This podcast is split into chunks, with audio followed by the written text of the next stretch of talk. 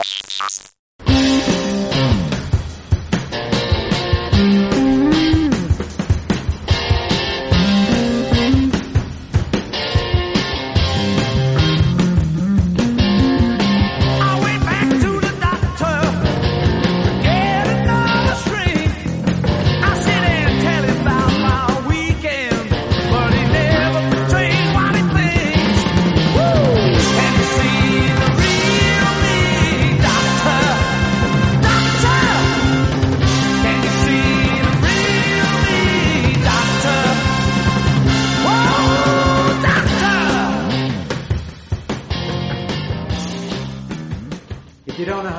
this yet, uh, what I do is uh, I pick a band that I that I like and I talk about them.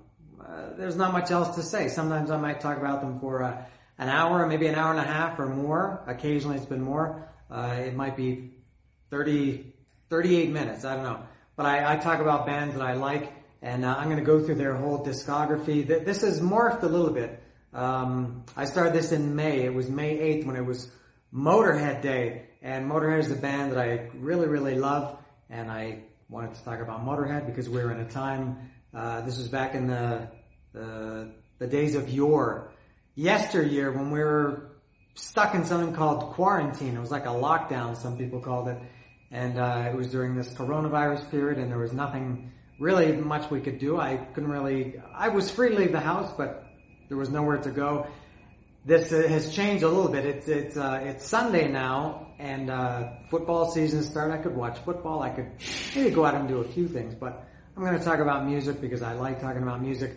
Today, I'm going to talk about the Who. This this one is. Uh, I say it seems that every every time I do one of these, I say this one's different. Um, the thing that's different for me about the Who is the the Who's a band that I did get into them. I'm going to talk about the Who. I'm going to talk about all their albums. I'm going to go through their whole discography. I'm going to hold up these little plastic things called CDs that some of you might remember. They're not the, the big things that people call vinyl or vinyls, which is incorrect. Um, but I'm going to talk about their music. I, I do have a long history with the Who, very long. Um, not as strong, not nearly as strong as I did with Kiss or Motorhead, as I mentioned, Slayer, Metallica, Iron Maiden, nothing like that. Um, but the, the Who, this this is going to be difficult. This is a little bit difficult for me because I wasn't a Who fan. I was a Who fan. I'll, I'll talk about when I got into the Who. I was a Who fan when I was a kid, but not a big big fan. So most of these albums I'm going to talk about today, almost all of them, except I guess the last couple, were what I call go back albums that I got into long after they were out, and then I went back and got into them. Um, and I, I don't need, now I do know enough about The Who that I can do this on my own. I don't need a, a co-host like I did with the Beatles. Lilia helped me out with the Beatles. I, I think I can do the Who, I can, for sure. I can do the Who on my own. But, uh, I might stumble, I might fall, I might, uh, I'm gonna make some mistakes. People on the internet love to point out mistakes, so if you hear a mistake, and if you want to make yourself feel better, please, uh, tell me, call me a moron, tell me I'm an idiot. You're on the internet, it's your right to do so. Um, so I'm going to talk about the Who, my history with them, my T-shirt history, my concert history, everything about the Who. That's what I'm going to talk about today. And I'm going to talk about before I get to the music. I'm going to talk about something two two um, unique things about the Who. Um, and I should say I do know them better than, as I said, the Beatles, but not as well as Motorhead or Kiss or Slayer, Metallica, something like that. So that's why I make make some mistakes. A unique thing about the Who, as I've mentioned before, I, I wear, I guess I'm lucky enough to live uh, in a place, I live in Mexico, where the, the weather is warm or hot all year round. And I wear t-shirts every day of my life, almost. And I guess I'm lucky or unlucky enough to have a job that allows me to wear t-shirts. And uh, I've done videos of t-shirts, many, many videos of t-shirts. So how does this relate to The Who? I'm going to tell you. The very first ever rock t-shirt I ever had was The Who. Maybe it's surprising. It's, it's kind of surprising for me. The first band I was ever into was uh, Kiss in 1975. I'm repeating myself already because I've talked about this in prior videos. And so I got, I got into Kiss in 1975. Then I was into ACDC and Van Halen and Black Sabbath in around 1980. Uh, but the first, the first t-shirt I ever had was The Who. I didn't have shirts of any of those bands, but I did get a Who shirt in, um, uh, I guess it was in 1982. My cat is coming up here and I don't want to disturb, I don't want her to disturb the balance of the video, so I'll hold her for a while. Um, I got a, It's Hard. It's Hard was a Who album, which I'm going to talk about later. It came out in 1982. I bought that, that shirt in around that time, 1982, at Cedar Brae Mall in Toronto, in Scarborough. Uh, I don't remember the name of the record store, but it was down at the far end of Cedar Brae Mall. That would have been the far end for me. That was the, I guess the, the west end of, of Cedar Brae Mall. Don't remember the name of that record store, but I did buy, uh, The Who, It's Hard. So that was my, my first, uh, not concert shirt, but rock shirt ever. Well, yeah, of any, of any, uh, musical band that, that had their, their name adorned on it, The Who was the first one. So I had that. Now I'm going to talk about their music. Now that we have the important stuff, the T-shirts out of the way. So their their first album, The Who. Um, oh, and before I get to that, I should say they have a very very complex, really really hard uh, catalog. The Beatles did too. That's why I needed help from Lily with the Beatles. I think The Who even more. The Who have you know they have their their original albums, and then they had they had like um, inter, U.S. versions, I guess, or international versions and British versions. And then later, as things progressed and CDs came out and remastering, they, they came out with remastered versions with some bonus tracks.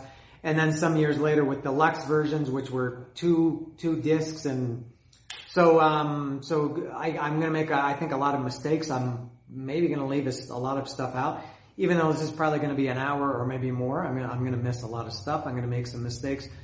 So, uh, all, all the albums that I have are I guess I'll go through them. I think they're the, the basic albums. that came out before the remasters. So I'm going to start with the first one. Where else would I start? This is uh, this is my generation, or the Who sings my generation, because they always put the, the name of the band in their in their uh, album titles. So so this is my generation. This came out in 1965, I think, something like that. 66, 66. It's got their year the year here. You can't see it, but you have to take my word that it says 1966. Um, uh, this compact disc contains program transferred from analog tape and therefore may contain some tape hiss and other anomalies that exist with analog recordings. So that's why they did the remasters. Um, so this is the first one now. The, the very first, uh, the very first Who album had, of course, everybody knows the, I guess the most famous song on this album and one of the most famous Who songs ever is the title track, My Generation. I'm going to get right to it and make, uh, I think, a bold statement, or may ask a question. Was my generation the first metal song? Uh, it was a little bit thrashy. Ding, ding, ding, ding, ding, ding, ding, ding, ding. I'm not saying they were like, you know, Testament, but that was, uh, I would imagine for 1966, the, the song My Generation must have been pretty heavy. I don't know if that word existed. I know the word heavy existed then. I don't know if it was related to music. But uh, my generation, I, I do like this album a lot. This was the Who. I think for the first three albums, and I'll, I'll go through this as I I'll talk about this as I continue. I'd say their first three albums were different than the band they be they would become later. They were much more in this in this uh, era in the in the mid '60s uh, into the late '60s, kind of like a, a, a rock and roll band, uh, kind of in the vein of the Beatles and um, I guess some other bands that were around at that time. More, more rock and roll. I think they became a rock band later, but at this time they were a rock and roll band. Uh, and Roger Daltrey's voice, he, uh, again, for the first three albums, when you listen to them now, he, he's almost un, in many songs or many cases unrecognizable from the, the power voice that he ended up having later. Um, so this album, I do, I like this album a lot. Out in the Street, very first Who song ever. Uh, the good's gone, the good's gone. And I, I should say I might spontaneously break into song at some point, which I apologize for because I'm not a very good singer. Uh, yeah, the good's gone, the good's gone. Uh, that has a great groove. That that's a one of my favorites on this album too. La la la la la la la is, is a good one. Um, kids are all right. Uh, the Ox, the Ox, John Entwistle. That's a John Entwistle song. Uh, a legal matter, well, it's a legal matter, baby. Got me on the run. It's a legal matter from now on. That might be a favorite too. So, um, a, a, good uh, a good debut from the Who. I guess of this of this album, maybe two songs ended up becoming like real. A lot of good ones, but maybe a couple that became classics. Obviously, my generation. Maybe um, The kids are alright. I don't mind other guys dancing with my girls. Um, yeah, but excellent. Uh, not not my favorite, but I do like this Who album a lot. I don't know what else to say, and I, I think this the the cover of this one. I don't know if this was the original cover. This is how they did things back in the '60s, man. They they featured some song titles right on the on the album cover. I guess the later versions had. Uh, this looks like a very '60s cover. The later versions were a little bit different. It was that overhead shot. Um, anyway, so there you go. My generation. I don't have too much to say about that. It, it was, uh, I guess, typical music from the '60s. Very, as I said, different from what the Who would would later become. So there we go. My generation. Let me put that one away.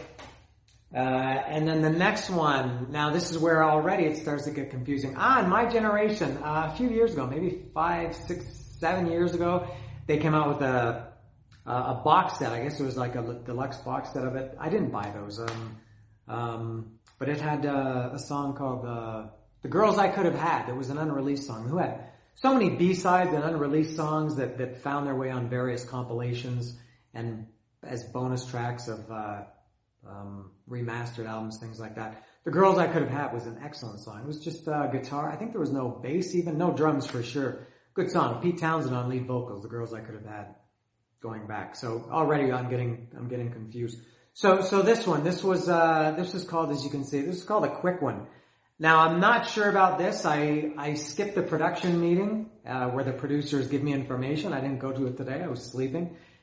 And now something about this was it Happy Jack? I don't know if, if this was the if I have the um I know I do have I guess this is the the I have the version with all the the bonus songs. I think this came out in the in the late '90s.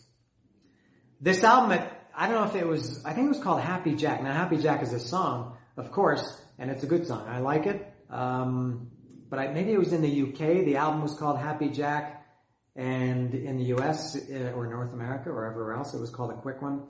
I'm not sure.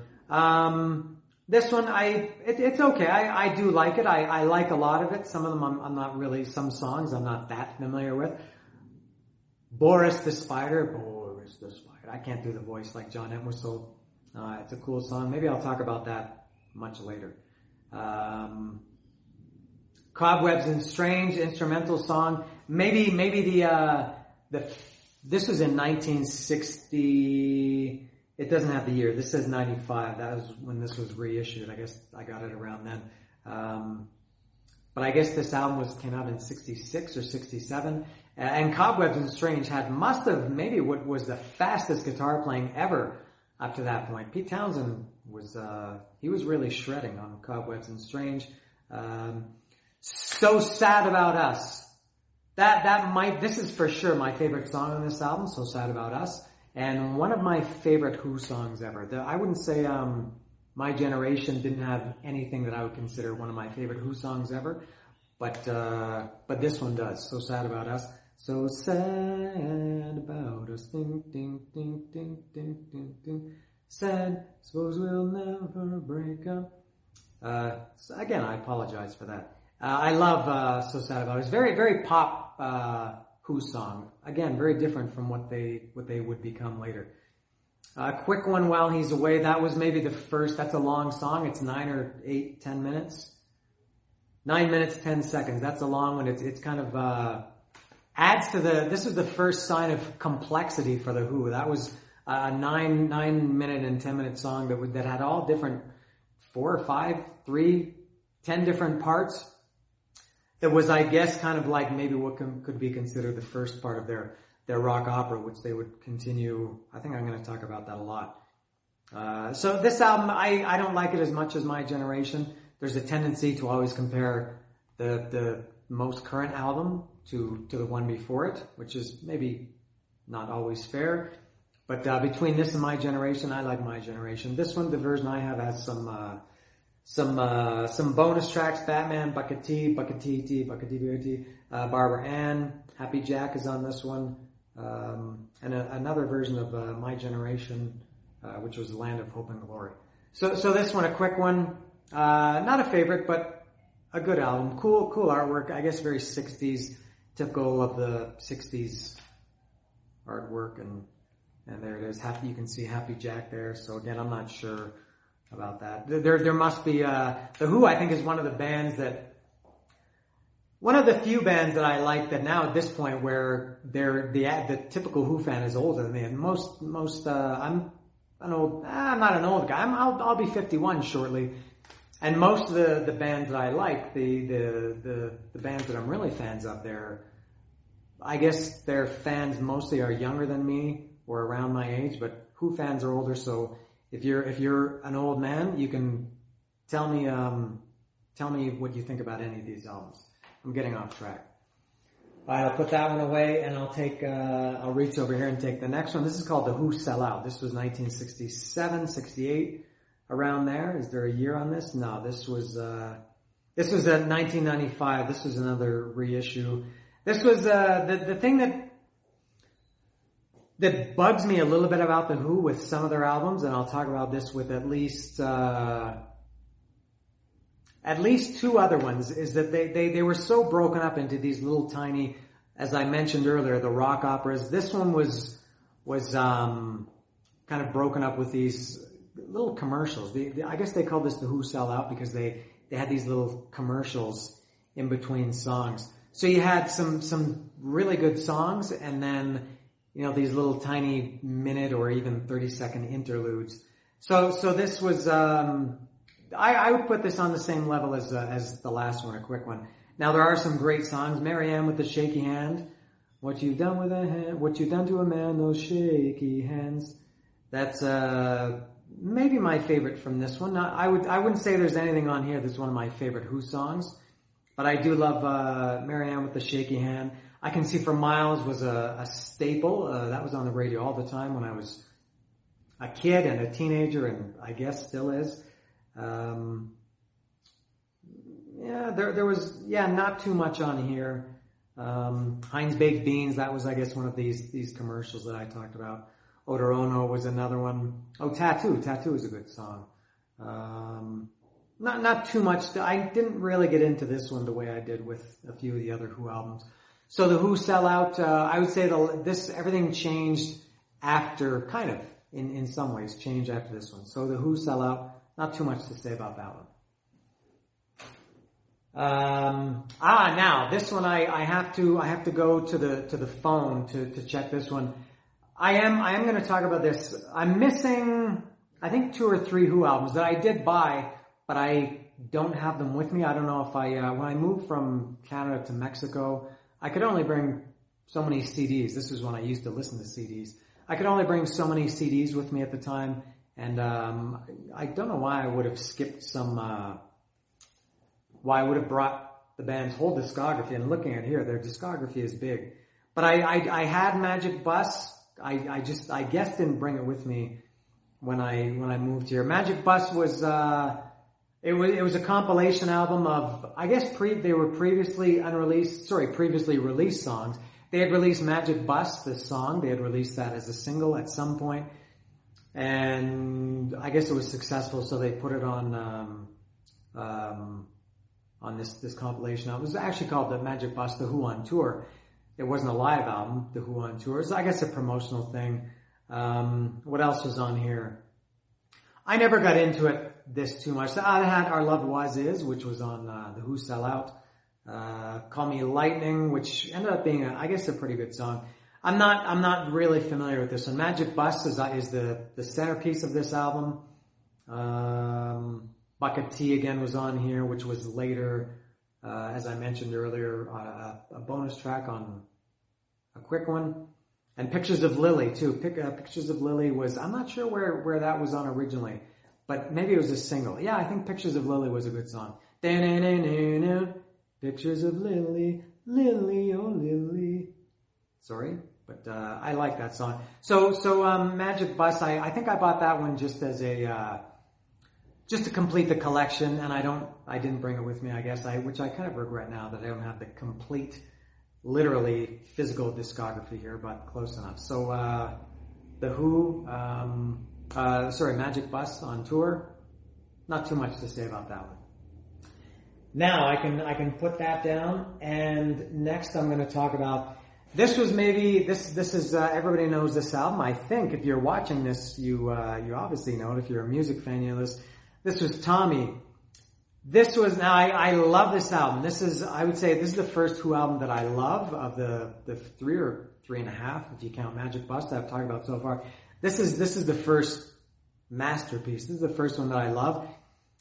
But very a very frustrating album. The Who just very very hard to follow. Now everybody knows this was a uh, a rock opera. This this was a story that that Pete Townshend wrote.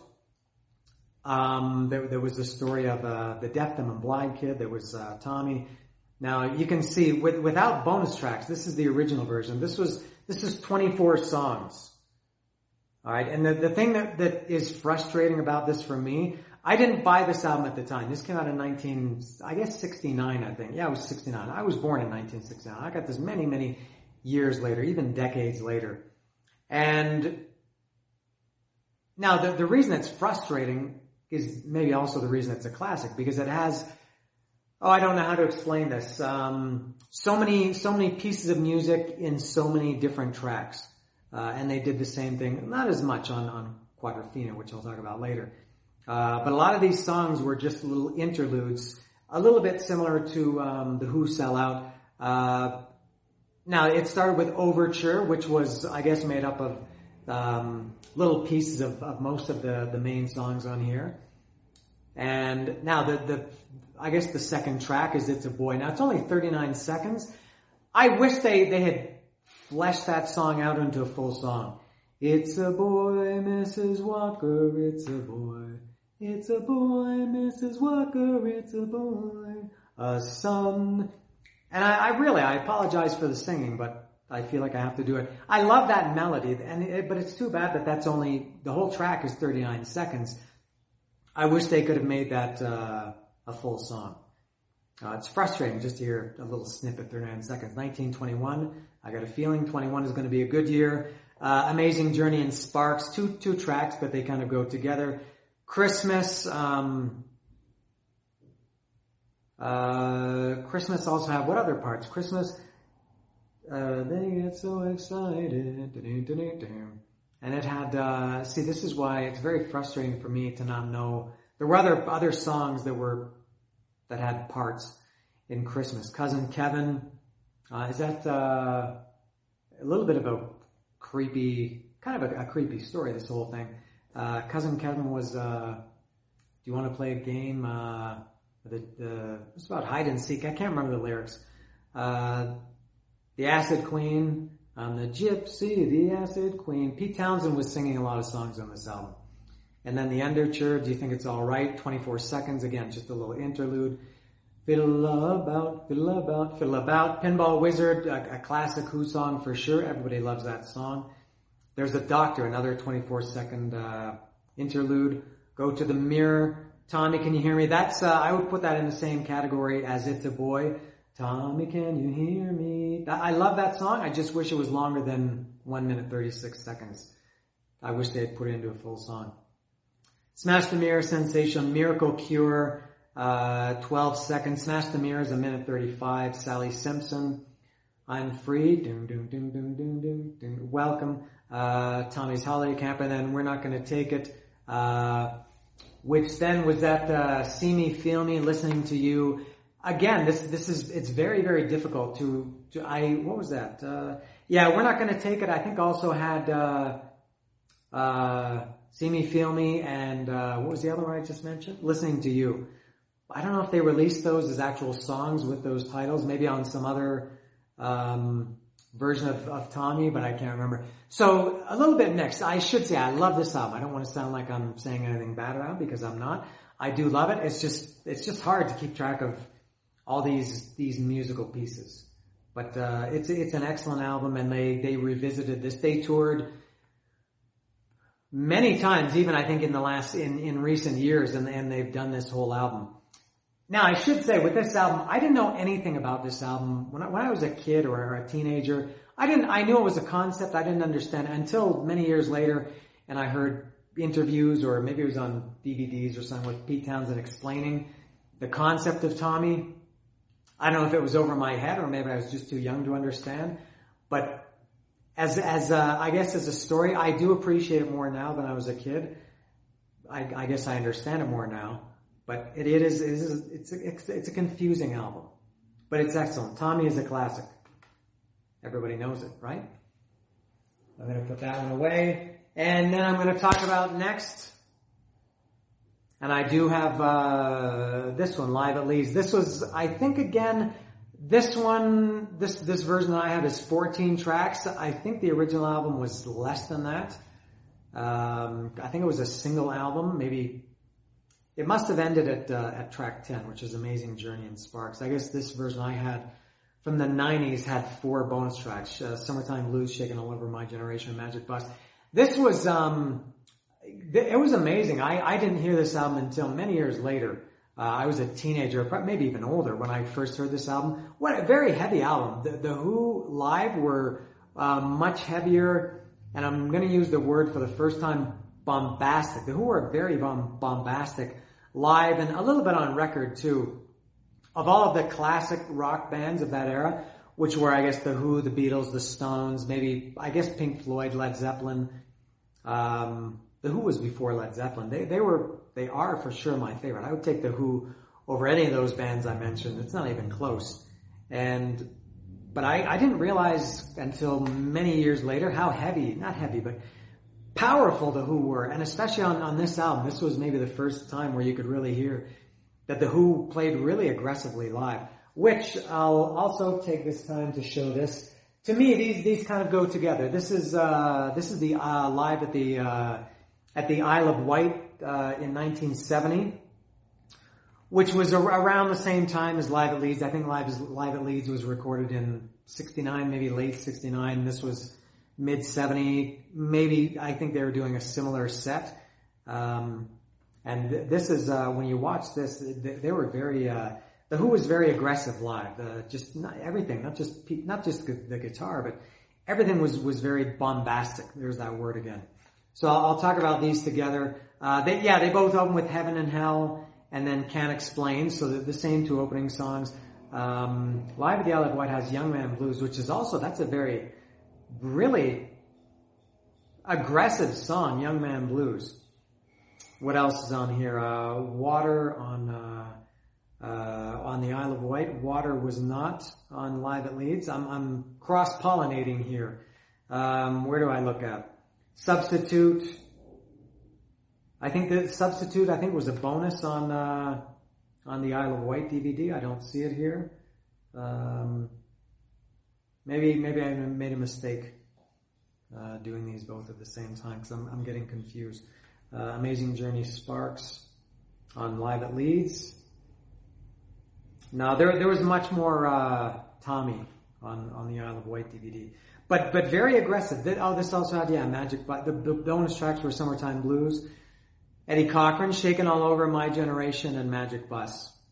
And th- this was at a time when when live albums were a new thing. I, I think uh, a lot of bands didn't weren't putting out live albums. Now, of course, everybody does it. So this uh, this live at Leeds is considered not personally for me. I I mean I like it, but it's not not a favorite.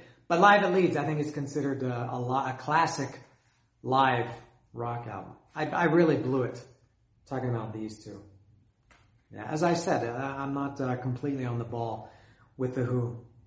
Um, and as I've said with, with some of these other ones, I maybe need to, to revisit some of these. Um, Live at the Isle of Wight, I did watch that recently, maybe a, a couple of weeks ago. Um, and something weird about that. I don't know, maybe it's the way they filmed things back then in the 60s, man. They, uh, it was in front of, they said 600,000 people and the Who played at 2 a.m. And, uh, I don't know if everybody was sleeping, but, or the way that the audience was lit, there was, I guess, spotlights on the audience. It looked like there were a few hundred people there. I guess you couldn't see back beyond the first hundred meters. I don't know. And, uh, between songs, you, you couldn't hear anything. Maybe they, they just didn't have the crowd mic'd or maybe the crowd was as I said, sleeping, but, but strange, the Isle of Wight. So live at Leeds and the Isle of Wight. Kind of, uh, they kind of go together. Next. Um, ah! Now, this one, this is, uh, did I forget something? No, I, I think, I think I'm okay now. I might have to go back and forth. This is Who's Next. This is by far, nothing is even close to being my favorite Who album. This is their, their, uh, their signature album, I would say. Almost every song from this album was a, a rock radio, became a rock radio staple. And I love this album. This is, I really, really love this album. Um, every song. This, this is, uh, I, I would even say a perfect album. Baba O'Riley, which I didn't know until I was probably a teenager that that song was called Baba O'Riley. I thought it was called uh, Teenage Wasteland, as I, I think there are still people who think it's called Teenage Wasteland, which makes sense, right? Um, that that was one. This is this is similar with a lot of other bands or a lot of other songs that you get tired of at some point, and then maybe later, after some time away, you you appreciate it more. Because I've been away from from Canada for over 14 years now. I never, ever, ever listened to rock radio. So a lot of these classics by The Who, Led Zeppelin, The Beatles, The Stones, Pink Floyd, uh, some Canadian bands, let's say April Wine and uh, The Guess Who and Triumph. I've been away from them for, for so long. I like them now. But I love Baba O'Riley. Uh, bargain, they call that a bargain, the best I've ever had. That was another one. I think when I was a teenager, I thought it was called the best I've ever had, but it was called bargain. Love Ain't for Keeping. That was one that was not a radio song. I don't know if that's a reason, but that might be my favorite on this album. Just a beautiful, very nice, short, simple acoustic song, laying on my back in the newly mown grass. Uh, my wife, John Entwistle. Uh, John Entwistle was maybe kind of like uh, Peter Criss in Kiss. He he had, uh, I mean, he wasn't the main guy, but he he was good for one song on every album. I think I like in in relation to the catalog. I think I like John Entwistle's songs in in the Who's catalog better than I like Peter Criss's songs in Kiss. Although I'm a much much bigger Kiss fan than the Who. Uh, the song is over. Getting in tune. That ah, that could be my favorite on this album. Um, I'm getting in tune. Right, really really nice song, ballady. I get a little tired of having to say, "Do you come here often?" Uh, I I hear the harmonies. I hear the harmony. Uh, in my heart, and my sets my head real, sets my head reeling. Um, I, I, I always blow the lyrics. It's very, it's very easy when you're listening to a song to sing along, but to, to just recall lyrics as you're talking is very difficult. But getting in tune is a beautiful song. Um, I'm playing these chords because they fit in well. I'm, I'm singing these notes because I'm singing these notes because they fit in well with the chords I'm playing. Um, anyway, getting into and I love it. That's could be my favorite. That was maybe another one that I didn't have a chance to get tired of, like Baba O'Riley and uh, Bargain and uh, Behind Eyes. Going mobile. I'm going home, and when I want to go home, I'm going mobile. Good song. Pete Townshend sings that one. Won't Get Fooled Again was one that I did get tired of. I would even say I hated that song. I, I just heard it. It was constantly on the radio. It was long. Um, I was a kid. Maybe I didn't have an attention span for long songs, although now I, well, I can't say I love long songs, but I, I have much more appreciation. If it's good, it's good. But uh, Won't Get Fooled Again is another one similar to Baba O'Riley. First and last song that I was very tired of at some point in my life, but I love those songs, both those now. So every song, this is, for me, this is similar with the Beatles when I talked about Help. This is, this is a perfect album. Uh, there are other Who albums that I like, even other Who albums that I love. I'd say for me, this is the only one that I love, and this is the only one that's perfect. Uh, and then this, uh, I have the version here with some uh, some bonus songs. Uh, Water, I talked about that. There, was a live version on either uh, Isle of Wight or Live at Leeds. Um, oh, Pure and Easy, Naked Eye. Naked Eye was a good song. Uh, oh, I didn't talk about Behind Blue Eyes. Behind Blue Eyes is excellent. That was uh, that was another radio song that I never got tired of that one. Maybe it wasn't played as much. And I always thought that would have been a good one for uh, for a metal band to cover. I know Limp Bizkit covered it, and I'm not a big Limp Bizkit fan, but I have nothing against them. I know they're they're one of the most hated bands, uh, maybe in the history of music. I and I actually did some good covers, but I, I always thought, especially Metallica, could have done a good cover of Behind Blue Eyes. The the um the part that gets a little bit heavier, the uh, uh, when my fist clenches, crack it open before I lose it and use my before I use it and lose my cool. Um, and if I swallow anything evil, put your finger down my throat. I I can't help but hear James Hetfield singing that, uh, sing those songs. They're- They're right up his, uh, right in his wheelhouse. Whatever a wheelhouse is, it's in it for James Hetfield. Would have been a, I think, a great Metallica cover, or a lot of uh, metal bands. I think could have could have done or could have done a great cover of Behind Blue Eyes. So so that's it for Who's Next. Classic album, I love it. The the Who's signature album and my personal favorite. So there you go. Who's next? Uh, which I'll, I'll take this time to say, um, the Who's album titles. Give me a break, man. They they had to work in the the Who. In there was Who's Next, the Who by uh, the Who sings My Generation. Uh, their most recent album was just called Who. They had Who's Next, Who's Last, uh, Who's First, uh, the Who by Numbers. I don't know if I mentioned that. It's I understand your your band is called the Who. Don't don't pound me over the head with it. All right. Um, ah, am I getting out of? This is where I might lose track here. This is no. I think I'm good with this. This is uh, meaty, biggy, meaty, beaty, big and bouncy. This was a compilation album. Maybe not exactly a greatest hits, but uh, a, compilation um, that had some great songs in it that were only released as singles.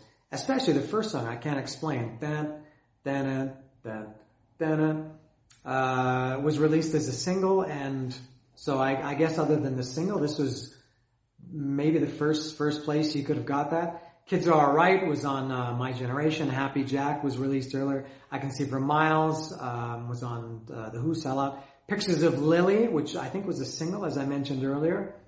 My Generation, The Seeker. The Seeker was a, oh, that's a great song. This is a really good compilation. Because uh, that's at least three great songs. Can't Explain, uh, Pictures of Lily, and The Seeker. That's only halfway. Oh, and the next one, Any any Way, Anyhow, Anywhere. Was that on, uh, I think that was on My Generation. Let me just check. Uh, no, it wasn't. Ha, I think, I think that one, Anyway, Anyhow, Anywhere, was, uh, was, was a single and released on here. Pinball Wizard from Tommy.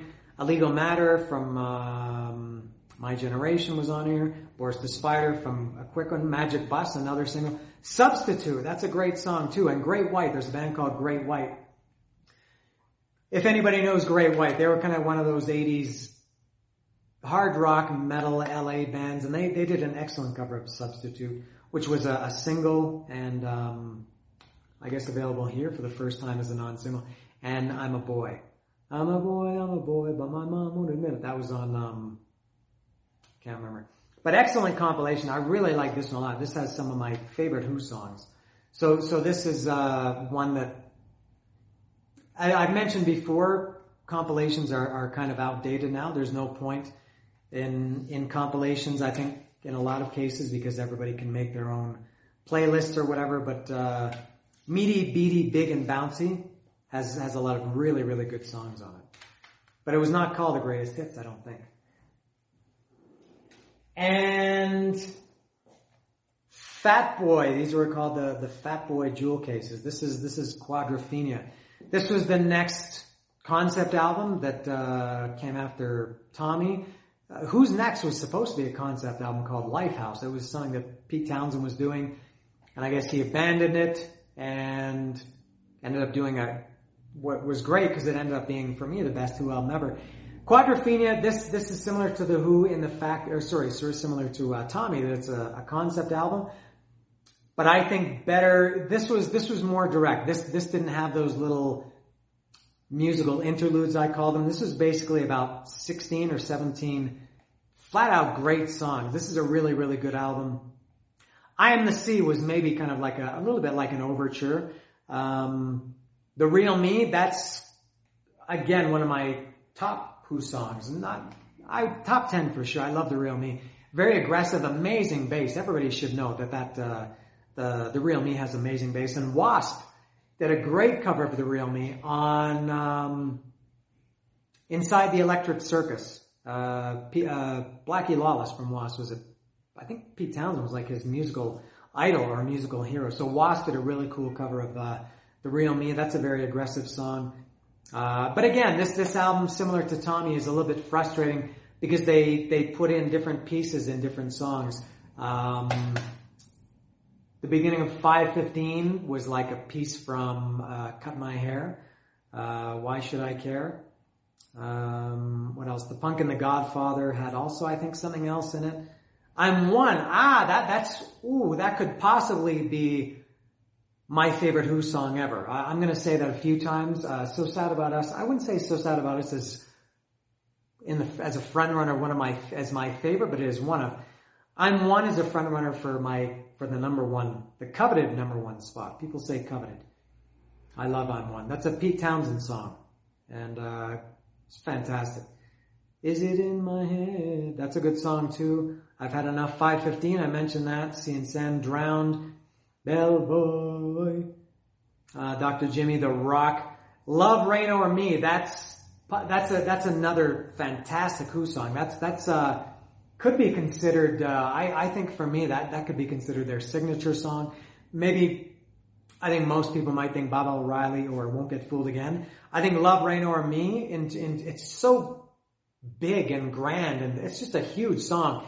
You can almost picture it as this enormous just piece of music, very dramatic, symphonic, orchestral, even though it maybe doesn't have, uh, you know, orchestra in it. Uh, Love Reign o'er Me, just dramatic. Maybe one of the best rock vocals ever. Roger Daltrey just sings uh, amazing on Love Reign o'er Me. And Pearl Jam did a cover of that uh, maybe 10 years ago, I think, one of, one of their fan club singles. But uh, the Who's version of Love Reign o'er Me is just fantastic. So, so this is a good album. I like this one much better than Tommy. It's more direct. It's longer, so it's a little bit um, dense. You need, you need, uh, you know, more of a commitment to li- to listen to this one. This is probably 85 minutes somewhere around there. I think Tommy is maybe 72, 75. But this, this is much more direct. I love Quadrophenia. I would say Quadrophenia is, uh, maybe second or third favorite Who album, some, somewhere around there. I, I can't put all of them into an order, but I do love Quadrophenia. So there you go. And, uh, what am I missing here? Oh, um, another one that I'm missing. I did buy this one. I did buy it, but it's another one that I don't have. I'm not sure why I didn't bring it with me. And it was, if I'm correct, I think in, in the order, it was odds and sods, or odds and sods. I guess as a, excuse my poor British accent. I don't have this one. It was, um, so I'll have to go to the, to the, uh, the, the notes here. Um, it was, it was a compilation, but very different than Meaty Beaty Big and Bouncy. Odds and Sods was all, uh, B-sides and outtakes. I guess they were previously unreleased, maybe a lot of them. This is one I never got into, which is maybe why I didn't bring it with me when I moved here. Um, Long Live Rock, of course, that, that ended up becoming a, a, staple. Long Live Rock was always on the radio when I was a, a kid and a teenager. Um, other than that, I'm not too familiar with Odds and Sods, which is maybe why I didn't bring it.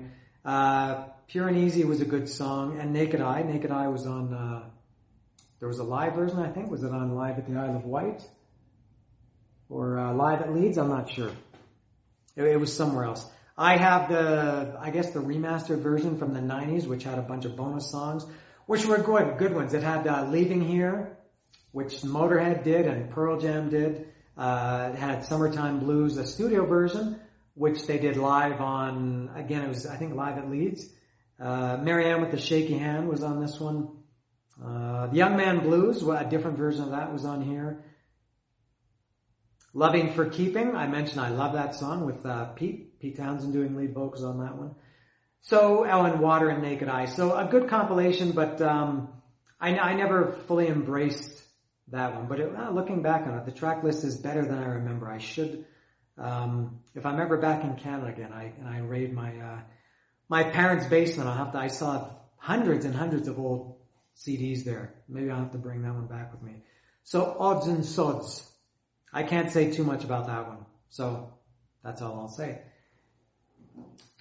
And I'm going to move on to the next in their discography. The, Who is weird. they they've been around since 1965 or 66. I think they only put out 12 or 13 studio albums because they went from 82 to 2006 with no albums and then from 2006 to last year with no albums. So they had two huge gaps of no music. So for a band that's been around that long, They don't have too many studio albums, but this was the next one in in um, in line after Quadrophenia. This was uh, the Who by Numbers. This came out in '75. I love this album. I don't think that this might be my second favorite Who album after. Uh, eh, I don't want to paint myself into a corner and and and say and rank them too much. Who's next is number one. That's indisputable. But I, I love this album. I don't think this is regarded as a, as a classic Who album like uh, Tommy or Quadrophenia or even the Who sell out, but I love it. Uh, Slip Kid, uh, However Much I Booze, Pete Townshend, again lead vocals on that one. Squeezebox, a little bit of an immature, you know, uh, compare the lyrics with uh, Squeezebox with Imagine a Man. They're very, very different lyrics. And speaking of that, Imagine a Man, that's another one of my top Who songs. Very kind of a serious song. Imagine, uh, imagine, imagine events uh, that are, imagine, imagine events that occur every day, like a shooting or raping or a simple act of deceit. That's a fantastic song. Imagine that. Success story. Um, I like that one. That remind that that one always uh, brings to mind uh, uh, the kids are right. The movie. That's when when uh, John Entwistle is shooting the the gold records with the with his machine gun. They are on love is a great song. Now I'm going to put this down. That means I'm getting serious. If I put this down, blue, red, and gray. I'm gonna I'm gonna go on record here and say that is my favorite Who song, which is maybe a strange choice. It's it's just uh, ukulele and I think there's French horn uh, in that song. It's Pete Townshend. What a beautiful, just a fantastic song, musically and lyrically. It um I, I feel like I, I have a this sounds very dramatic or, or maybe I'm making too much of it. I feel like I have a, a personal connection with Blue, Red, and Gray. I guess it's lyrically about, about just, um, making the best of everything and, and trying to see things in a positive light. And, and you know, he says, uh, some people seem so obsessed with the morning, get up early just to watch the sunrise. Others like it more when there's fire in the sky, worship the sun when it's high. So comparing the people that like, you know, day people and night people, worship the sun when it's high. Um, some some people uh, some people what? Again, it's so hard to, to think of the lyrics. Worship the sun when it's high. Some uh, some people like when there's fire in the sky. Worship the sun when it's high. I can't remember, but uh, what else is in it? Um, uh, I know a man who works the night shift. He's lucky to have some job and some pay, but I like every minute of the day. So to me, it's just about just enjoying life uh, it doesn't matter whether it's hot or cold or day and night. Just you know, make another one of the great lines is um, uh, some friends of mine are, are crazy. Uh, no, I've, I've even shown the south of France. Some people, some people on the hill, they say I'm lazy, but when they sleep, I sing and dance. Uh, so I, I kind of relate to that song. I just think uh, I can always, I try to, as I get older, especially, try to find the good in everything. I do like freezing cold weather, and I like really hot weather. And maybe I'm simplifying it, but uh, blue, red, blue, red, and gray. There you go, my favorite Who song. And I never listened to that song once. Whenever I, uh, and I don't know if I've ever gone more than a month without listening to that song in the last 20 years. Uh, and I never, never listened to it once. Whenever I listen to it, I have to listen to it twice. It's, uh, just, it's too beautiful. And, and it's short too, so it's always, always easy to listen to nice musically, lyrically, the whole vibe of it. Uh, Pete Townshend's voice, blue, red, and gray, love it. So I'll get back to uh, the Who by numbers. Uh, how many friends? How many friends have I really got? Uh, and in a hand or a face. I, I just have the uh, the basic version of this one, no bonus tracks, and that's John Entwistle's um, drawing, the Who by numbers, back when you did these uh, paint by numbers or drawing by numbers. So I, I love this album. Maybe one of my top Who albums for sure out of their their whole catalog. This is this is um, second, maybe third, fourth, somewhere like that. But I, I I love this album. Blue, Red, and Gray stands out. Uh, let me go over here. All right, now I think I'm missing some. Oh, I know what I was going to talk about. Uh, where is it? Here it is. I'm, I'm going to do something a little bit different that I haven't done with these uh, these other bands that I've done. I'm going to talk about DVDs. This was, um, can I do this yet?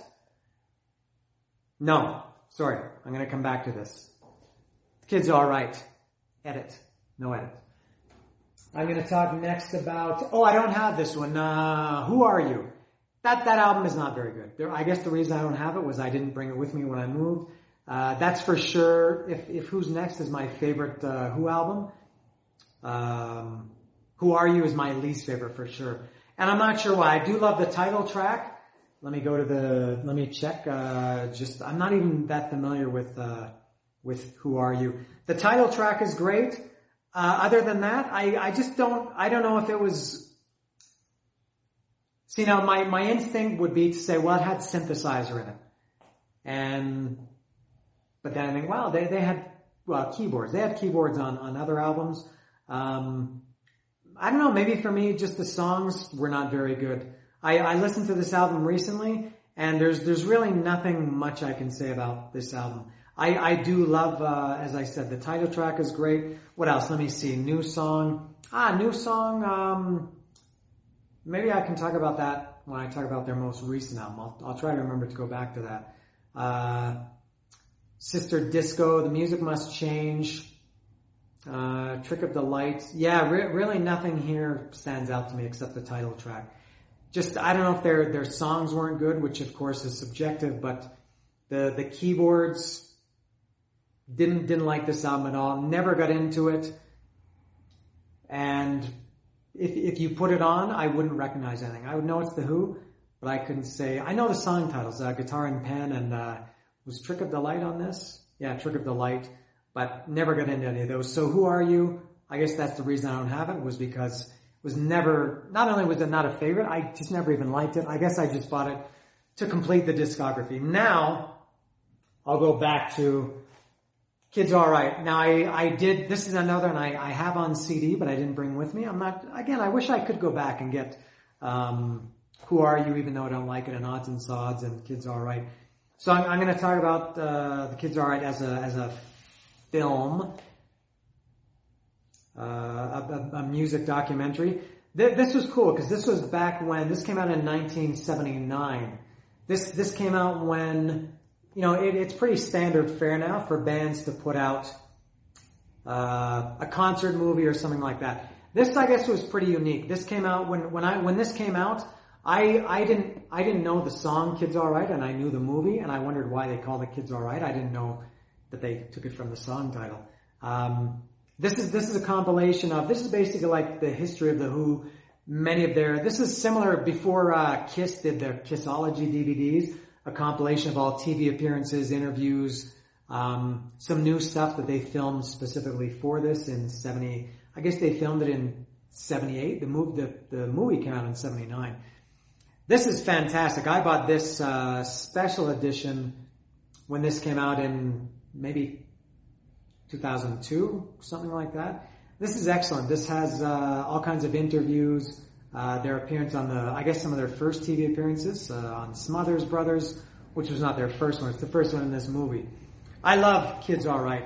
And excellent. Uh, this is the, uh, as I said, the deluxe edition, uh, double, double DVD.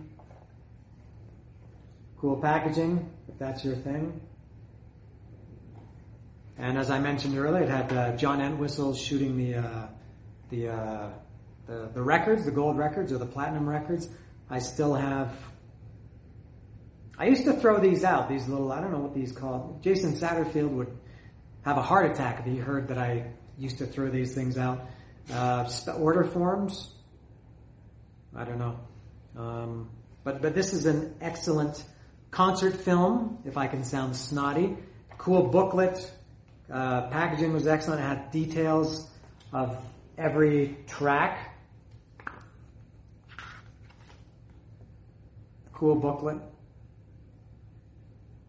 I love it. And I, I, think for me, the, the best thing about this DVD was the newer performances. They, they recorded maybe, I don't know how many songs they did, five or six, but I think they only put three on this album that they did at uh, a studio in, some studio in England. One of which was, um, they, I think there were three, what, they were, uh, sorry, um, Won't Get Fooled Again. They did live in a, in, um, I don't know if it was like a, a studio, like a recording studio, where, where this, uh, picture came from. Kids are alright, uh, sorry, not Kids are alright, uh, Won't Get Fooled Again. I think Baba O'Riley for sure, and maybe one other one. And they also did a, a studio version those were live studio versions, and they did a studio version, a recording studio version of um, "Who Are You," which was also very good. So I love Kids Alright. It's um, talking about the movie, and I guess the soundtrack is the same. I love it. It's uh, I guess considered a, a classic for its uh, its its type. Be- before anybody was doing these, the Who did it first, I think. Even more than, even better than uh, "Song Remains the Same." Uh, if I'm not getting things out of order, or if I'm not forgetting anything, next one I'm going to talk about is Face Dances. This came out in 1981. Uh, I really like this album. As I mentioned earlier, you, you, we have a tendency to talk about the, you know, the most, whatever album you're talking about at the time, or whatever, whatever album is new at the time, you compare it to the one that came before it. So comparing this to Who Are You? Who Are You? Ah, ah I was going to say it sucks. I don't like saying that, but I didn't like it. I, I thought Face Dances was excellent. Um, this, this album has maybe my second favorite Who song ever, which is You Better You Bet, which is the first song on here. And my friend Francisco Paco, I think he, lo- I think, I know he loves it. I think that's his favorite Who song too. You Better You Bet is a killer song. I call you on the telephone, my voice too rough with cigarettes. Uh, I love that song. Uh, what else on here? Don't let go the coat. Pretty good. Cache Cache. Um, it's a song about bears. That it's an excellent song, but man, they're singing about bears. The, the first line of that uh, of that song is um, what, what is it? Have you ever been? Have you ever slept in a bear pit, or have you ever been in a bear pit? Um, cache, cache. Excellent song, but I don't know if I've, I've listened to music, I, a lot of music. I think this is the only song, Cache Cache, that's uh, that's about bears. Uh, what else is on here? Uh, oh, these these are too too uh, too small to read. I'll have to. Can I can I see better? Ah, okay. You better don't let go of the. Cache cache. Oh, the quiet one. That's a that's a great uh, John Entwistle song. That's a, that's a good rock rock and who song. I knew that one. Ah, now going back. Ha. Let me um, take a break from this for a second. I mentioned I was going to talk about a lot of different things. This was the first money that I spent on the Who. I didn't have a Who album until many many years later, but I did have the single of You Better You Bet. It was a, a seven inch single and it was uh, the four of them. Keith Keith Moon had died at this point. He had died the year before, or I guess um, this was eighty one. I think he died in seventy eight or seventy nine, and um, so they had a new drummer, Kenny Jones. I didn't care about that at the time. I don't even know if I probably knew. And um, so I bought You Better You Bet, and you the quiet one was uh, the B side of You Better You Bet. So that's how I knew that one. That that's a good uh, a good John Entwistle rock song the quiet one. Good one. Let me go back and see what else. Um, did you steal my money? That's a good one. How can you do it alone? Not sure what that one's about. I think you'd have to read the lyrics and uh, really read between the lines to know what "How Can You Do It Alone" is about. Uh, you that, that was a good another. That's a good one too. That was John. Yeah, it was John Entwistle. Uh, another tricky day became a little bit of a, a who, not a classic, but um, I think they played that live um, for for quite some time after. So I, th- I mean, this is not a favorite album, but for later later era Who, um, I like it a lot. I, I, would even say I maybe like this better than the Who Sell Out. For sure, better than uh, Who Are You? Um, maybe even better than Quick One. I'm not sure, but but pretty good. This was uh, a new era for the Who music was changing. They the band was changing. Keith Moon was gone. Um, so face dances, I I like it. Not a favorite, but I do like it. Next, ha. I'll, I'll put this album up with or down with "Who Are You." I don't like this album at all. This is uh, this is called "It's Hard." This came out in 1982. Just didn't like this one. Now this is another one I did buy the single. They had uh, the first single was uh, Athena and I bought that the seven inch single. But other than that, this um, Eminence Front, I guess I, I came to like Eminence Front a little bit later because they, they played it live and I so I knew some live versions of it. But this is similar to Who Are You? There's really nothing on this this album that I know other than Athena. I like Athena. Athena. It's a very happy song. Uh, it's hard. I guess the title track was was pretty good, but really nothing on here stands out to me. And I'm gonna I'm gonna take a break to talk about that. To talk about something else related to It's Hard. The Who was my first concert ever, but not quite.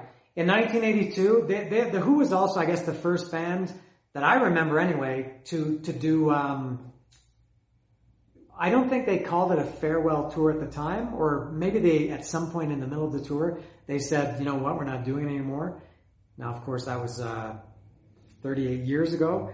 So you can you can blame or thank the Who for everybody else who who did something similar. Um, but yeah, in uh, they when they toured in 1982, they they ended the tour in Toronto at Maple Leaf Gardens. In it was towards the end of the year, maybe November or December, and that that uh, the last concert was uh, was broadcast live on on TV in Toronto. I think it was on, it was must have been on City TV. And I went to my friend. I, I had a friend. This, uh, this guy was called Dwayne Frank. I mentioned him when I talked about Black Sabbath, when I did this Black Sabbath uh, video, the Black Sabbath discography. So Dwayne Frank was a was a friend of mine at the time. This was in '82. He lived just down the street from me, and I, I went to his house. I, I might, I think I remember being on a Friday night, maybe a Saturday night, and so I think it was also simulcast on the radio. Which, if it was, it was probably Chum FM or Q107, maybe Chum FM. And so we watched uh, the whole concert was live on uh, simulcast on on uh, TV and and the radio. So we watched and listened to it, and so that was not my first concert because I didn't go to it in person. That that was kind of like now what bands are doing with this live streaming, obviously for different different reasons. Um, back then, you know, bands weren't doing stuff like this. This was really cool that the that the Who did it. So we watched um, the Who concert in in at, in the, at the end of 1982, and I loved it. And they did. Uh, that was when I first heard Boris the Spider, and they had Boris. They had the the. I mean, this little tiny spider like this coming down, I guess on a, a string or a thread or something like that. And I, you know, I was 12 years old. I thought that was pretty cool. So so in a small way, the Who they were my first shirt, and they were kind of not officially, but almost my first concert. So, uh, so getting back to, to the album, it's hard. I don't really have anything to, to get back to because I have nothing else to say. It's not very good. Um, I'd say the Who had two albums that stink. It's hard and Who Are You? But I have them anyway. Now, uh, that that was the end of the Who, right? In 1982, of course it wasn't. They toured again some years later, and then again a couple years later, and then they were fairly active. I guess they've been more or less active, at least as a touring band, through through the from the late 90s or 2000 around there. Um, forget about live at Leeds.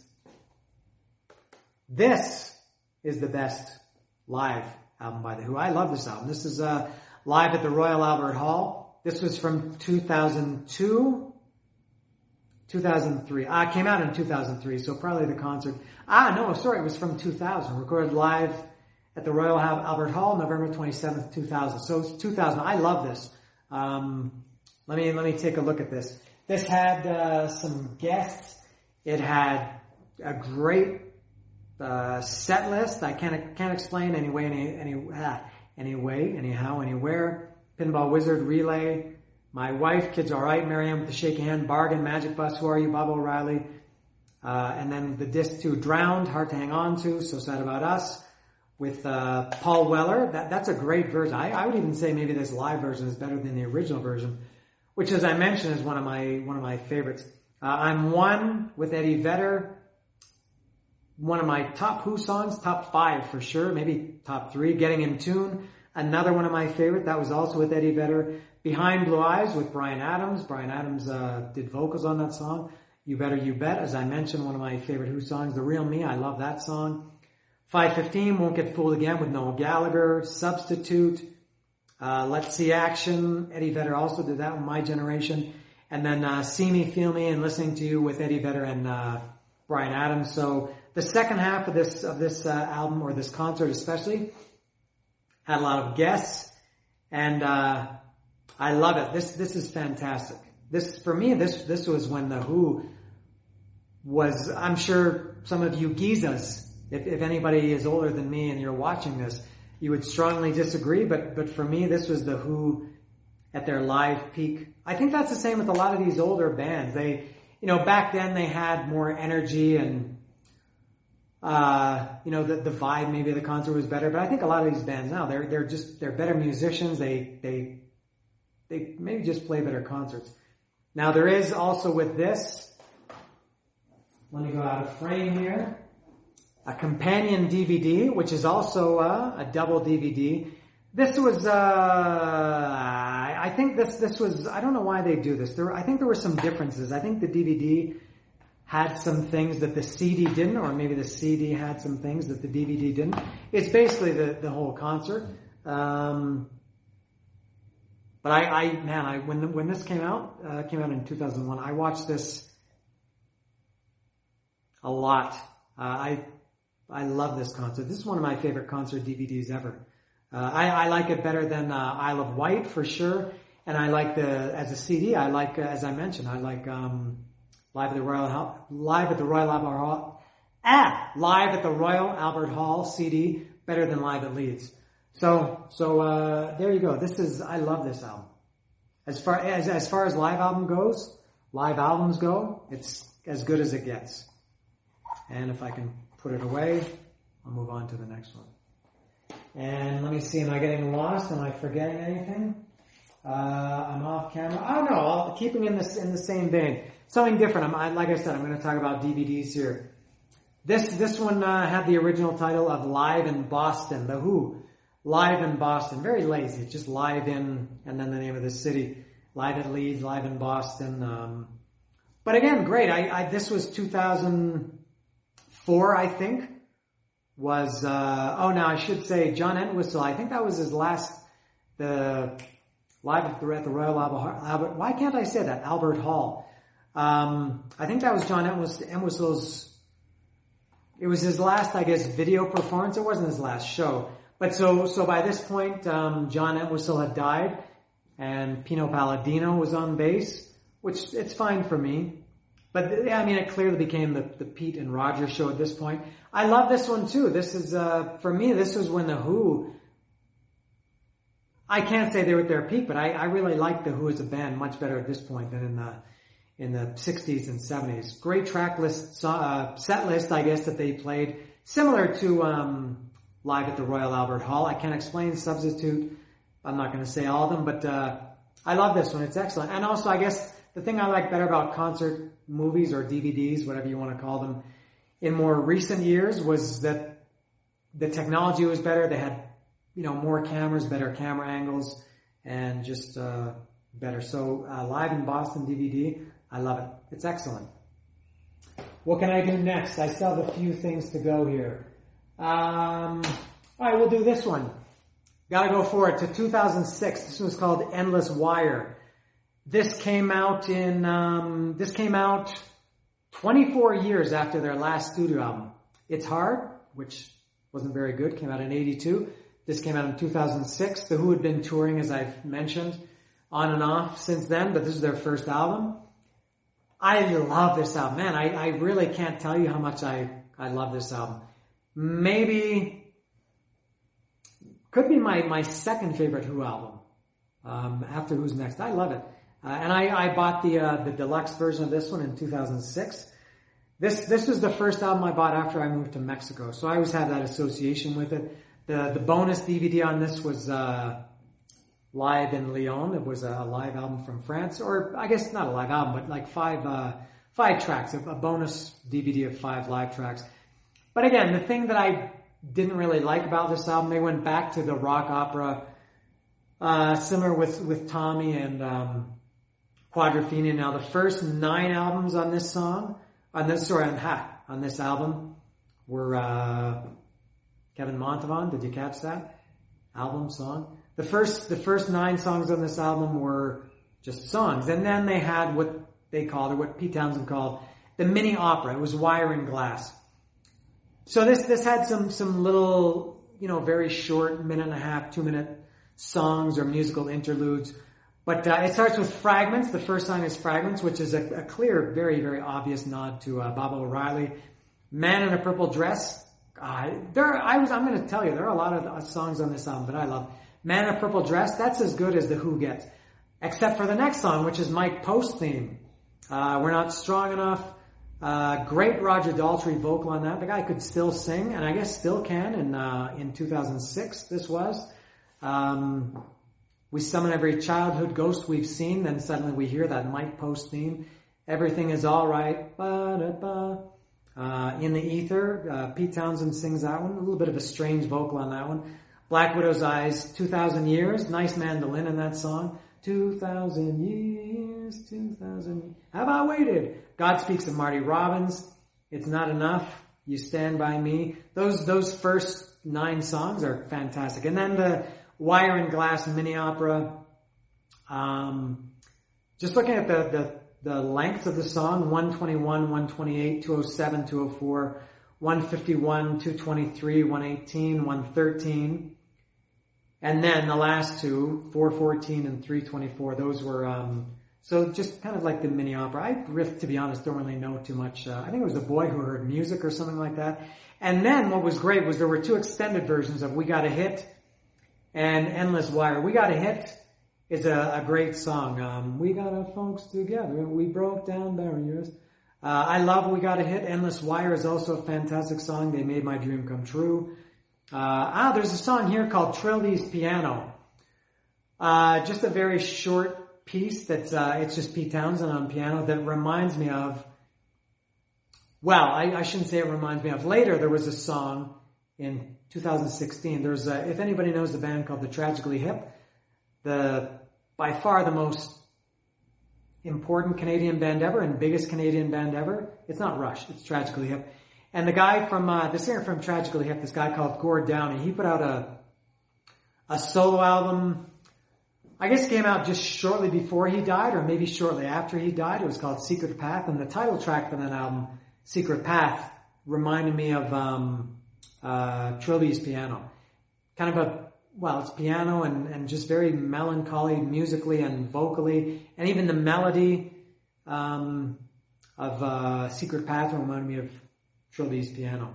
So, uh, but I, I love this album for considering that, and I, I think maybe, maybe, um, if you're a music fan and you like old bands, if you like Metallica and Black Sabbath and The Who and, uh, the Rolling Stones and bands that have been around for a long time, you, you probably have the, a lot of people have the attitude of, this sucks. Whatever they're doing now, it sucks. It's not as good as Master of Puppets. It's not as good as Paranoid. It's not as good as Who's Next which is very foolish, I think, to um, to think like that. I, I, think if you recalibrate your expectations, you'll find a lot of these bands, a lot of these bands play still play really, really good music. So you, you maybe can't expect the Who to, to do Who's Next, although I do love this album, not as much as Who's Next. Uh, Metallica Death Magnetic, as I mentioned, I love that was one of my favorite albums of the 2000s.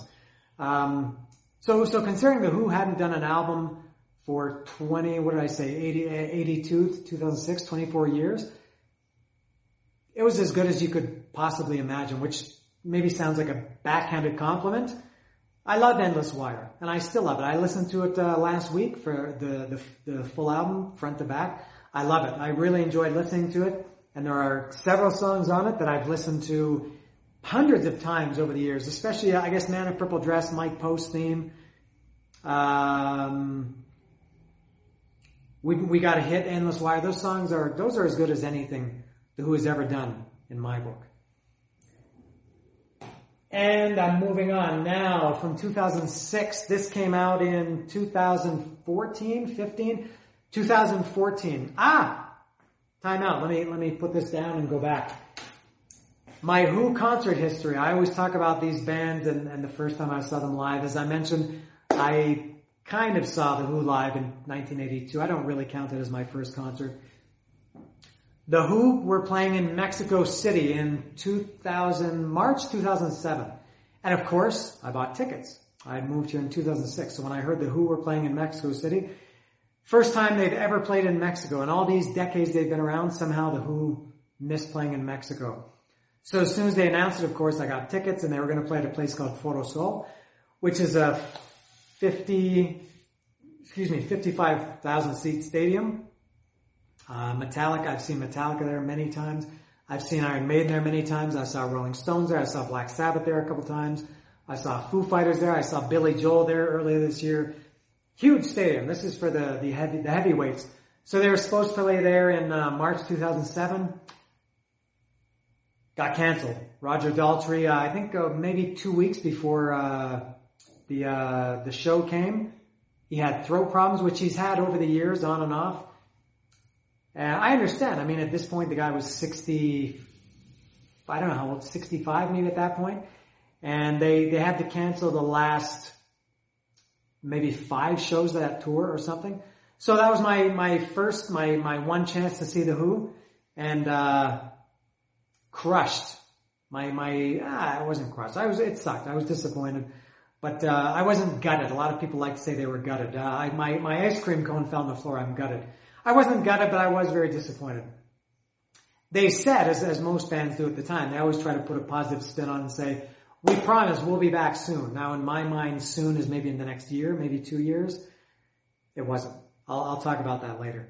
Uh, so, some years later, 2014, we had a very cleverly named album. This is called The Who Hits 50. Clever, but also, as I said, they put the name of the band, The Who, in all their albums. Um, this, so it was The Who, and it was their hits. It was their greatest hits compilation. And 50, 50 years old, and also 50 songs, I guess. Is it 50? Uh, 24 and 18. Almost 50 songs. 40, what's that? 42 songs. Um, this, this is the definitive, I forgot something. I'll, I'll finish this and I'll go back. Oh, I missed something very important, very important. How could I forget? Because I don't have it, that's why. Um, this, this has every Who song you've ever heard, and every Who song that you love is on this one. A double CD. The CD is not there. Neither is there. Ah, you know what? I think these are in the car. I think I put these in the car years ago. Ah. Um, th- this had, I'm not going to read 42 songs, but every song on this album was basically all the songs that I mentioned that are all my favorites there on this one. Plus, Be Lucky. They, they recorded a new song for this album called Be Lucky, which to me fit right in with uh, all the, the songs that I just mentioned in Endless Wire. Be Lucky was, was a continuation of Endless Wire. This was, uh, 2014. I guess at this point, Pete and Roger were 40 and they were still putting out great music. Um, Be Lucky is a, an excellent Who song and they name check ACDC and they talk about Highway to Hell. You got to do a cover of Highway to Hell. ACDC is to be fine. They also mention uh, Daft Punk. So not that any of those matter, but uh, this is this is an excellent. There's I've mentioned before. There's not really too much of a point in having a greatest hits or a compilation album in the last 20 years because you can download them, download your own uh, personal favorites and make a playlist or whatever.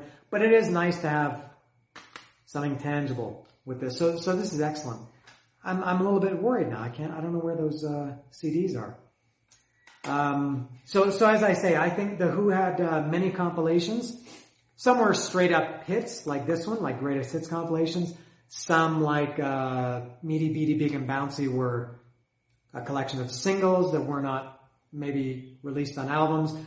Odds and Sods was, uh, uh, outtakes and B-sides and things like that. This, but this is the one you want. If you, if you want all the hits, get this one. Now, what I forgot to mention, and the reason I forgot to mention is because I don't have the physical CD with me. I didn't buy it in uh, 2000. I don't know when it was, 2003, maybe 2004. They released an, uh, a previous um, greatest hits album called Then and Now! Exclamation point. So it was Then and Now! Exclamation point. I'm losing my voice. I don't know if you can hear it, but nobody's listening, but I, I feel I'm losing my voice.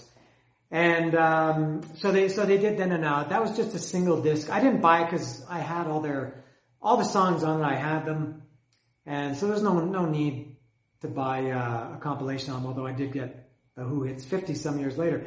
But there were two new songs on Then and Now, and they were called uh, A Real Good Looking Boy and Old Red Wine. That was the first new Who music since 1982. Maybe they had, maybe they had released some previously unreleased songs, but it was their first new music that they had recorded. those two songs, both of them, Real Good Looking Boy and Old Red Wine, especially Real Good Looking Boy, I would put those, those could be in my top five Who songs for, for, of, of all the Who songs. Um, I love that this later era of the Who from, uh, let's say from then and now, um, or now and then, then and now. From, from 2004, they did the two songs, uh, Old Red Wine, Real Good Looking Boy, uh, Endless, uh, Endless Wire, the album, uh, Be Lucky, and then the next one I'm going to talk about. But to me, those are, those are, that's as good as the Who, anything the Who has done. So, a real good looking boy, I listen to that constant, and Old Red Wine too, especially a real good looking boy. Ha, I'm gonna, I'm gonna go back and, and revert and make my list. Blue, Red, and Gray is number one. I would say, oh, um, Real Good Looking Boy might be my number two favorite Who song ever. Beautiful, beautiful, perfect song. It's got a little snippet of, uh, at the beginning and then in the middle of, um, uh, Elvis, um, Wise Men Say, uh, Can't Help Falling in Love. Uh, it starts with Wise Men Say, ding, ding, ding, just the piano, no vocal. And then in the middle there's the vocal of, uh, Wise Men Say, Only Fools Rush In, but I can't say. Uh, a real good looking boy, ah, maybe I would even put that above Blue, Red, and Gray. I, I don't want to contradict myself, but it's my list, I can do whatever I want. I, I feel like, uh, I, I could talk about, uh, I, I could, uh, dissect a real good looking boy in a, a 10 minute video. If I, if I could listen to a song and like these people that do the much more professional and better videos than mine, where they actually put thought into it and edit things in, I feel like I could do that about Real Good Looking Boy. Fantastic song. And Old Red Wine was, um, of course, about John Entwistle. It was, I guess, Pete, Pete Townshend's little tribute to, uh, to John Entwistle. Um, both of those songs are fantastic. But I didn't buy that album, but I, I listened to those songs constantly. And uh, A Real Good Looking Boy did appear on the Who Hits 50, but it was a short version. This was, uh, the version here was 353. I think the original version was closer to six minutes, but uh, they didn't put Old Red Wine on here, which maybe they should have. Eh, oh well. But, uh, oh, oh, A Real Good Looking Boy and Old Red Wine are fantastic Who songs. Um, now I, I have one uh, one more album to go, but before I do that, let me. This is I think the first time I've done this. I'm going to show because I have my bookshelf right below my camera setup. Uh, I, am breaking out all the big guns. I I, I read this. Uh, I bought this Who album. This was uh, this was the they did a whole. Imagine how how much of an impact an album has if if somebody wrote a whole book about an album. This was um, the making of Tommy. This was an excellent album. I sorry, excellent book. I think it uh, helped me to understand it a little bit better and appreciate it more. Excellent book. Um, some some great pictures, a lot of really good information, stories behind how it how it all came to be. So that was Tommy the book, and I also had this is a big one. This was um, uh, a biography. Not, I, I didn't read Pete Townshend. He wrote his autobiography called uh, Who I Am. Again, putting who in the title. This was uh, a biography. As I, I, put dates on everything, I bought this in uh, January 2006, which I guess was around the time it came out. I think it came out around then. You could write another book about. Came out in 2005. Um, this was 15 years ago. You could write a second book uh, so this was a massive book. This took, this took me a long time to read. This was, uh, how many pages is this? 640 pages, 641 pages.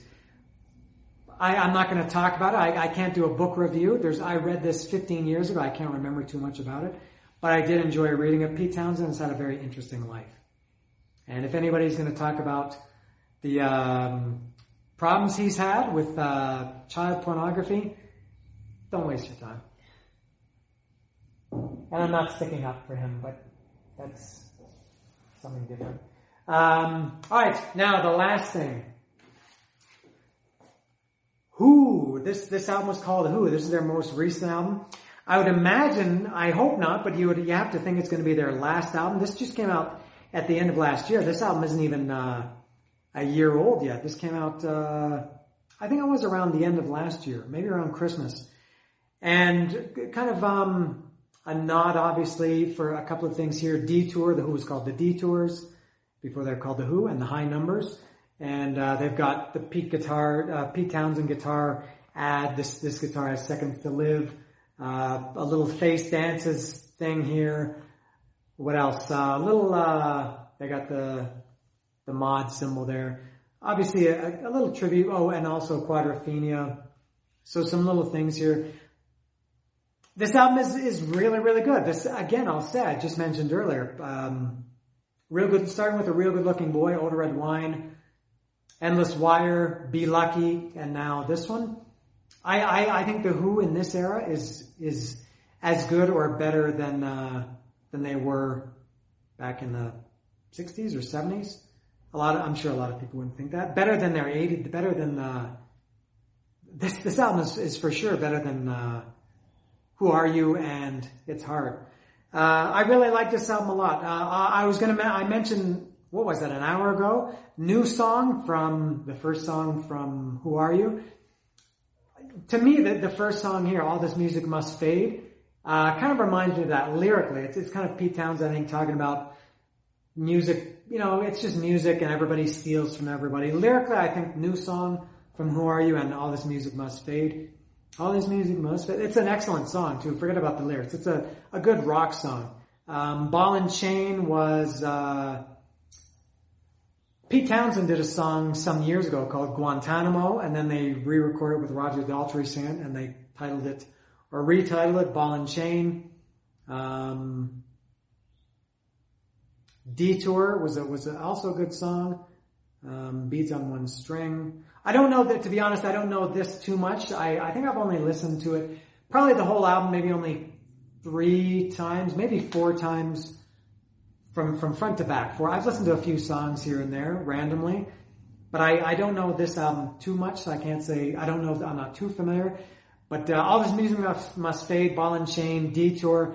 The last song, She Rocked My World, that's a cool song. That has a really cool, um, not exactly a ballad. It has a just a, a cool, almost flamenco vibe to it. I don't know, something like that.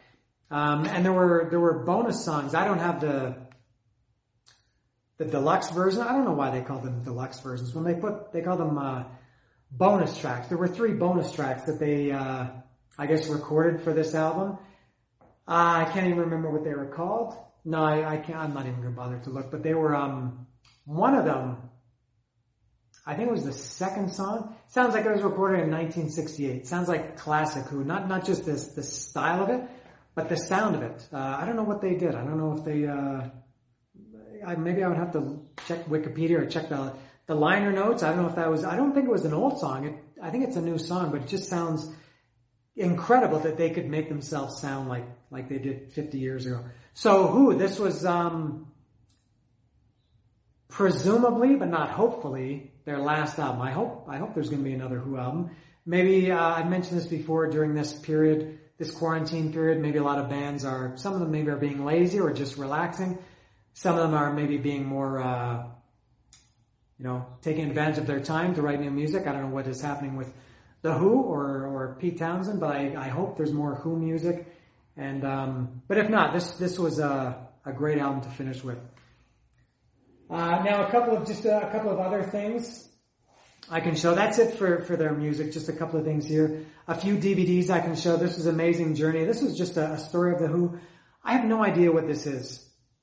I can't remember. I, I remember that I that I bought it, um, but I, I don't remember anything that's on it. Um, I'll have to check this out. Uh, it's in Spanish, so I bought it in Mexico for sure. It's come out in somewhat recent years. It came out in I, I don't see the year, but uh, I have no idea what's on this. Haven't got a clue. Uh, this one was good. This this was uh, Tommy and Quadrophenia live. This came out in the early 2000s, maybe. And this was, as you would imagine, it's Tommy and Quadrophenia live from 1989. Um, I can't remember. I don't. I don't think they were they the same concert. I can't remember. I haven't watched this for a long time. And then, as you can see, it's a it's a a double DVD. They they put uh, I guess the the bonus DVD was um, live hit, so it was uh, From 19, also from 1989 when Pete Townshend had that bad new wave haircut. Substitute, I Can See for Miles, Baba O'Riley. All the hits as you'd expect. Oh, and then I had the Quadrophenia Encore from the 96, 97 tour. As I mentioned, they toured kind of sporadically through the 90s, which again was greatest hits. Won't Get Fooled Again, Substitute, I Can't Explain, Kids Alright, Behind Blue Eyes, and Who Are You? So I haven't watched this also for a long time. Uh, and this had some, uh, some guests. Billy Idol, Elton John, Phil Collins, Steve Winwood. I'll have to go back. I always talk about this, but, uh, doing these things kind of inspires me to, to go back and uh, and revisit some of these bands that I maybe haven't listened to for a while, or maybe that I should listen to more. So that's it for the Who. That was a long one. I don't know how how long this is. It, it feels really long. It always gives me a, a little bit of a, a, bad back when you when you stand in one place for as long as I'm doing. But uh, that that's it for the Who. I think this is uh, I've done I don't know how many of these episodes now, maybe 15 or more, 18, 17, I don't know. Um, next one I'm gonna, I think I'm gonna do, I keep saying this at the end, I don't know who I'm talking to. Um, I'm, I'm kind of going through a classic rock kick. Uh, I did, uh, Led Zeppelin, the Beatles, and now the Who. I might do one more. I'm not, I'm not sure if I can get my way through it or not. And I'm still gonna do at least four more after that, for sure. So that's it. So for me and, uh, my, my throat, I'm just about at the end of my, uh, I gotta tap out soon. That's it. Thanks for watching. Whatever you do, uh, most people, I saw the Beatles one that I did last time with Lily was an hour and 39 minutes and the average view duration was like four minutes and 50 seconds, something like that. So I know nobody's watching this. I'm talking to myself, but if you are watching this, if you skip to the end to watch it, thanks. And, uh, comment. People, people say, I see other people say, leave a comment because it really helps. I don't know if they make money from comments. I don't know how uh, how the YouTube system works, but uh, talk about your favorite Who album. Uh, tell me what you like. I can't take requests because I can only talk about bands that I like, not bands that you like. But uh, thanks for watching, scrolling, whatever you do, and see ya.